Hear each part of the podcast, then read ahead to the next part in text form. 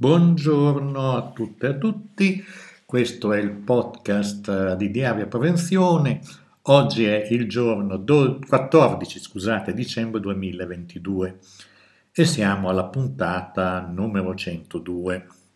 E di cosa parliamo in questa puntata? Innanzitutto andiamo a vedere un articolo che è uscito su Salute Internazionale, che ringraziamo perché poi l'abbiamo riportato anche su Diario Prevenzione, di Marco Geddes de Filicaia che affronta il tema del Servizio Sanitario Nazionale che non sta in buona salute. Infatti l'articolo intitolato Attacco al Servizio Sanitario Nazionale, svegliamoci. Cosa dice Geddes in questo articolo? Dice, eh, se i governi Conte e Draghi avevano fatto, di fatto eliminato la sanità pubblica dal tetto delle priorità, presi anche dalla pandemia, diciamo la verità. Con il governo Meloni sembra che la musica non cambierà affatto, ovvio, la tendenza si conferma e per alcuni casi si accentua. E, insomma, il nostro sistema sanitario è arrivato stremato all'appuntamento con le pandemie perché c'erano stati oltre 30 miliardi già di tagli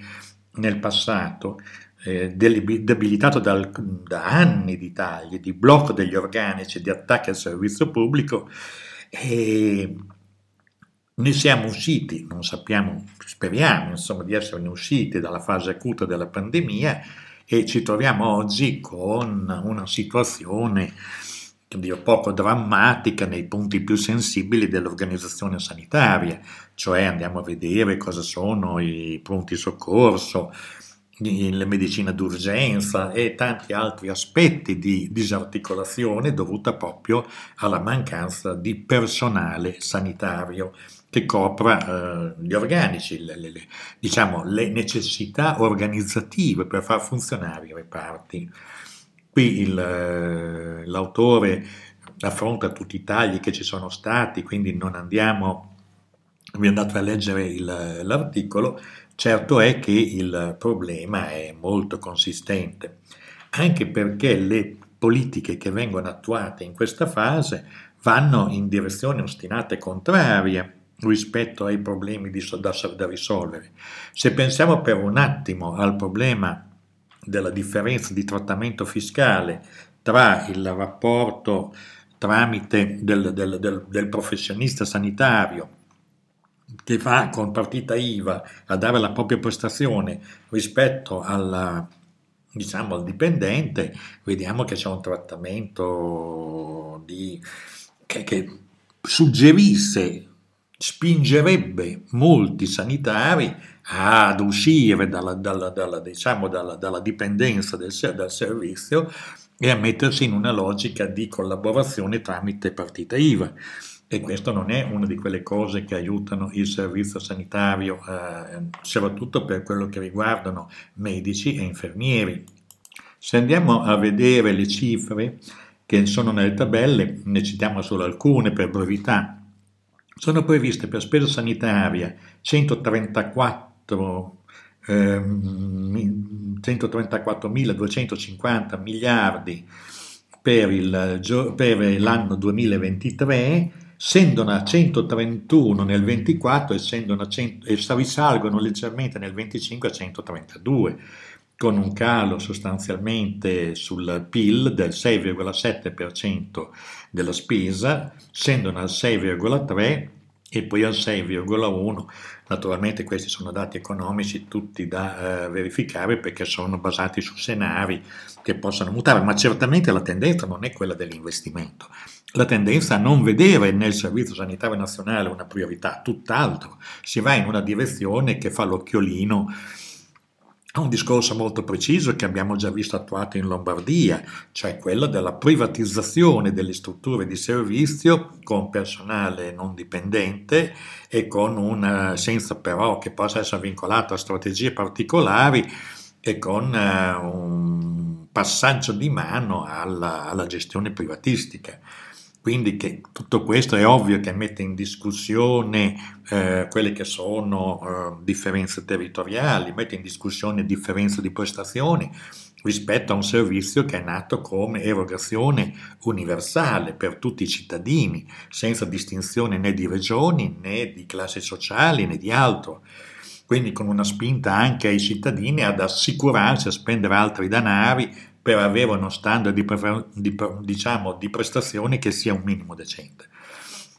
È evidente che tutte queste cose giocano in negativo rispetto alle strategie di salute per la popolazione. Per, siamo di fronte effettivamente a una volontà, a una vis destruendi, a una voglia di distruggere quella che è stata una grande conquista e la preoccupazione è che non ci sia un'adeguata mobilitazione, un'adeguata attenzione a livello generale rispetto a questi aspetti. Se eh, vogliamo riassumere sostanzialmente i temi, quali sono i fattori che nei programmi delle attuali forze di maggioranza rappresentano fattori di indebolimento del welfare e della sua componente sanitaria, e sono molteplici. L'autonomia regionale differenziata, che è imbarazzabile nel quadro dei rapporti tra le forze politiche con il presidenzialismo, norme di autonomia regionale che risultano irreversive rispetto al Servizio Sanitario Nazionale, con una maggiore autonomia legislativa, amministrativa e organizzativa in materia di istituzione e gestione dei fondi sanitari integrativi che darebbe l'avvio, che darebbe l'avvio a una equivalenza fra pubblico e privato, quindi con una serie di problemi molto grandi.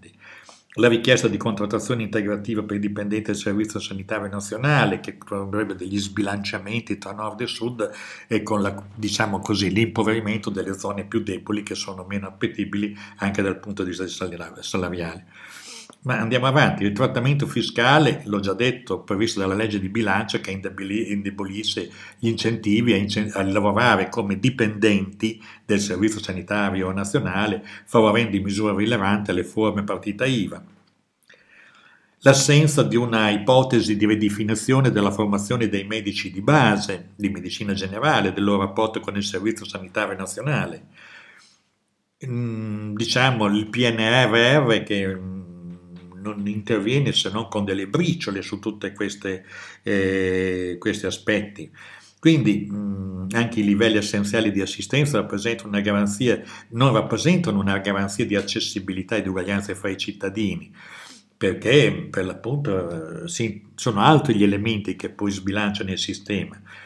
Quindi c'è un problema molto serio di ripresa in mano di tutta la partita del Servizio Sanitario Nazionale noi preghiamo soltanto di leggere questo articolo, cioè noi siamo di fronte, a, come dice la Nerina di Rindin, che è riportata in uh, la metafora della rana bollita, pian piano, pian piano, pian piano ci hanno definanziato il servizio sanitario, in, praticamente riscaldando l'acqua, noi come rane ci stiamo bollendo e ce ne stiamo, ne stiamo rendendo conto quando l'acqua è già a bollore e abbiamo già delle ustioni abbastanza gravi. Abbiamo detto questo quindi per invitarvi a leggere questo articolo che si trova sia su Salute Internazionale ma soprattutto per facilitarne la uh, diffusione che ringraziamo naturalmente e, ma per facilitare la diffusione l'abbiamo riprodotto anche su Diario Prevenzione. Ecco, andiamo avanti con, uh, un altro, eh, con altre notizie. Affrontiamo altresì un argomento che parrebbe non entrarci molto con i temi della prevenzione, invece c'entra e c'entra molto e segnaliamo sostanzialmente questo problema, cioè il tetto del pagamento in contanti, eh, un tetto sotto il quale eh, i negozianti, gli esercenti possono rifiutare il pagamento tramite POS, tramite diciamo bancomat o carta di credito o carta di debito. E vediamo questo tipo di provvedimento che tende a rilanciare eh, il contante dopo una battaglia anche fatta con investimenti da parte di, dei governi precedenti che eh, per, per, appunto per estendere la digitalizzazione della moneta, per non avere il contante in tasca, per non avere, non dover portare eh, 300-400 euro, 200-300 euro quando si sta via due giorni, perché magari ci si incontra con dei commercianti che non vogliono essere pagati, con degli esercenti che non vogliono essere pagati in moneta. È evidente che è un provvedimento che strizza l'occhio a un potenziale diciamo, popolo di eh, evasori o elusori del pagare le tasse, nel, nella migliore delle ipotesi. Ma è anche un provvedimento che aumenta i rischi di aggressione e rapine, in particolare ad esercenti di piccoli negozi, alle cassiere, ai cassieri che stanno a, nei grandi magazzini, a, diciamo ai taxisti, ai tabaccai, ai benzinai, quelli che hanno praticamente, che fanno ancora il prelievo, fanno il servizio, diciamo. È evidente che ci troviamo di fronte a una scelta che non vogliamo tirarla per le lunghe su questo tema, ma comporterà di nuovo un ritorno a una piccola criminalità fatta anche di balordi che assaltano per avere i 30, 40, 50 euro, 100 euro, non è mm, diciamo così, ma è anche la criminalità e il tipo di aggressioni tra le più pericolose per l'appunto, perché non siamo di fronte ai professionisti del crimine, ma a persone sbandate. Quindi togliere, prosciugare dalle tasche i contanti e sostituirli con moneta elettronica a nostro parere era stato un effetto positivo che aveva portato sicuramente a un miglioramento e a, una, a un allentamento della tensione rispetto a questi crimini. Ci sono dei dati che dimostrano che c'è stato un calo molto consistente di questi eventi, fino al 17% per quanto attiene le eh, rapine in pubblica via, fino al 38,4% dal 2020 sul 2019. È evidente che ci sono stati fattori tipo, eh, diciamo così, riduzione del traffico in generale tramite le, le, le, quarantene, ma è evidente che però c'è una componente anche di eh, ampliamento della, del contante, diciamo della scomparsa del contante e un ampliamento dell'utilizzo delle carte, delle carte digitali. Del, del, denaro digitale, poi sta storia, ma non è moneta eh, pubblica, non è fatta mai moneta privata, vabbè, tutte storie mh, penose e ti va fuori anche la Presidente del Consiglio, eh, perché la Presidente del Consiglio si illude che il cash non costi, costa 3,8 miliardi ogni anno. Stampare, fare la carta, produrre la carta filigranata, stampare, stampare le monete, ritirare quando le monete o la carta, diciamo così, le banconote sono consunte, avere tutti i servizi di sicurezza per il trasporto da una parte all'altra delle banconote, sono tutti costi che sono palesi, non sono certo, c'è un costo del, del POS, ma attenzione, c'è un costo anche delle rapine, c'è un costo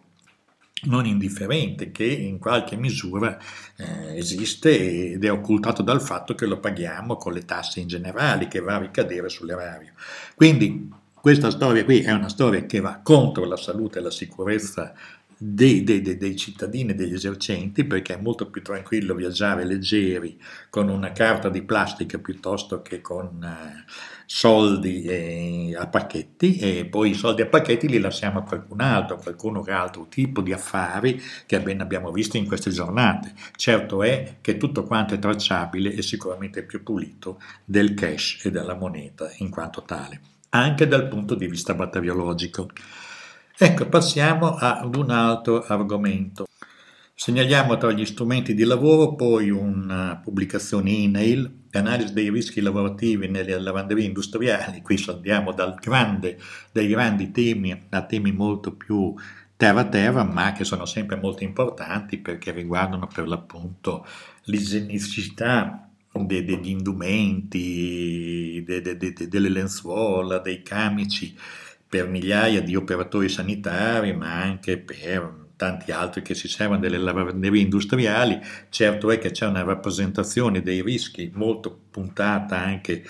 molto concentrata, volevo dire, sul, sulle questioni della, degli agenti biologici, dei rischi da agenti biologici, è una guida molto utile, la segnaliamo perché la trovate senz'altro su Diario Prevenzione, potete scaricare direttamente da lì il file eh, che non sempre è facile trovare nel, nel grande sito di email. Quindi è una facilitazione che facciamo a rilanciare materiali email perché così facilitiamo anche la loro usufruizione da parte degli ascoltatori. Ritorniamo poi ai grandi temi. Eh, perché pubblichiamo anche in questo numero un report del Transnational Institute di Amsterdam, che è una fondazione molto importante, un istituto internazionale di ricerca e advocacy impegnato a costruire un mondo giusto, democratico e sostenibile e lavora da 50 anni in questo tipo di obiettivi, che si riferisce a come gli stati stanno usando la guerra in Ucraina per guidare una nuova corsa agli armamenti, lo pongono come un interrogativo cioè un incremento dell'utilizzo degli armamenti dati da questa aggressione brutale fatta dalla Federazione russa, quanto ha inciso poi nel rilanciare da parte di ciascun Stato un riarmo consistente anche per ragioni geopolitiche più complessive che vanno anche al di là della, della guerra ucraina. È una riflessione seria, molto seria, da prendere mantenendo sempre la solidarietà col popolo ucraino, ma è evidente che ci sono dei costi molto alti indotti anche da scelte di riarmo più generalizzato che si vedono in quest'epoca. 100 miliardi della Bundeswehr, della Germania, eh, una linea dell'Europa di fare una difesa che oggi è molto costosa perché è divisa in 27 paesi, ciascuno ha i suoi sistemi d'arma molto costosi. Senza una razionalizzazione c'è una corsa ciascun paese ad armarsi. Beh, insomma, comunque leggete questo tipo di rapporto perché pure nella complessità della situazione, pure nella necessità di aiutare il popolo ucraino, bisogna tenere gli occhi aperti rispetto a una grande, eh, diciamo così, eh, deviazione verso massicci investimenti che eh, sono risorse molto grandi che vengono sottratte al welfare, cioè alla sanità, all'istruzione, alla scuola. Sappiamo che le risorse non sono infinite e quando si decide di armarsi di solito i primi tagli avvengono per l'appunto sulle spese di welfare. Abbiamo segnalato questo report perché crediamo a, che i nostri lettori abbiano molto interesse a, a leggerlo. Dopo l'incidente di Ischia vi segnaliamo altresì il Consiglio nazionale, il documento, il comunicato stampa del Consiglio nazionale dei geologi che analizzano la tragedia di Ischia e propongono azioni per il futuro azioni più che indispensabili perché è evidente che il dissesto del, del, diciamo, del territorio Ischia soltanto la punta dell'iceberg, quella che emerge, quella più evidente, ma che in molte situazioni ci sono una grande fragilità dei territori rispetto anche ad eventi estremi che si stanno manifestando sempre con maggiore frequenza e quindi c'è un problema anche di risorse indispensabili da destinare alla difesa del territorio, del, alla difesa delle strutture e anche al contenimento di un uso demenziale che è stato fatto del territorio con l'abusivismo. Insomma, andate a leggere perché è sempre importante eh, ascoltare quelli che sanno che sanno e sanno cosa, di cosa parlano e i geologi in questo caso hanno dato un contributo eh, sostanziale. Segnaliamo altresì un documento molto interessante, un report di ricerca che è stato fatto in Canada, eh, proprio un flash, solo il 6% delle lavoratrici canadesi afferma che l'equipaggiamento, i dispositivi di protezione, cioè le famose... Eh, diciamo così, l'imbragature eh, dei dispositivi di protezione non è progettato per loro, anzi pensano soltanto, solo il 6% dice che eh, è progettata per loro, cioè il 94% dice chiaramente che eh, insomma, questi dispositivi non sono stati fatti e pensati su misura per il corpo femminile. Non, noi non sappiamo, non abbiamo fatto una ricerca in merito quanto sia l'indice di gradimento dei dispositivi di protezione individuali nel nostro paese o in Europa. Certo è che anche qui non è che vi sia un'eccellenza nel progettare eh, imbragature, strutture, mh, mm, caschi, dispositivi di varia natura, sono fatti su misura per le donne rispetto, che, rispetto ai maschi. Certo è che è una, una, cosa che ci mette un campanello d'allarme per capire che forse un problema esiste anche se non viene molto spesso eh, messo in evidenza. Infine, intendiamo chiudere eh, questa puntata del podcast con una piccola ricerca che abbiamo voluto fare sul sito di Aria Prevenzione per vedere quanto peso abbiamo dedicato in questi mesi alla questione Qatar, visto lo scandalo penoso, squallido, terribile che eh, investe il Parlamento europeo nella persona di ex eh, deputati europei e di altre persone che pare, noi siamo sempre eh, rispettosi del concetto di mh, mm, innocenza fino alla, alla condanna, prima della condanna,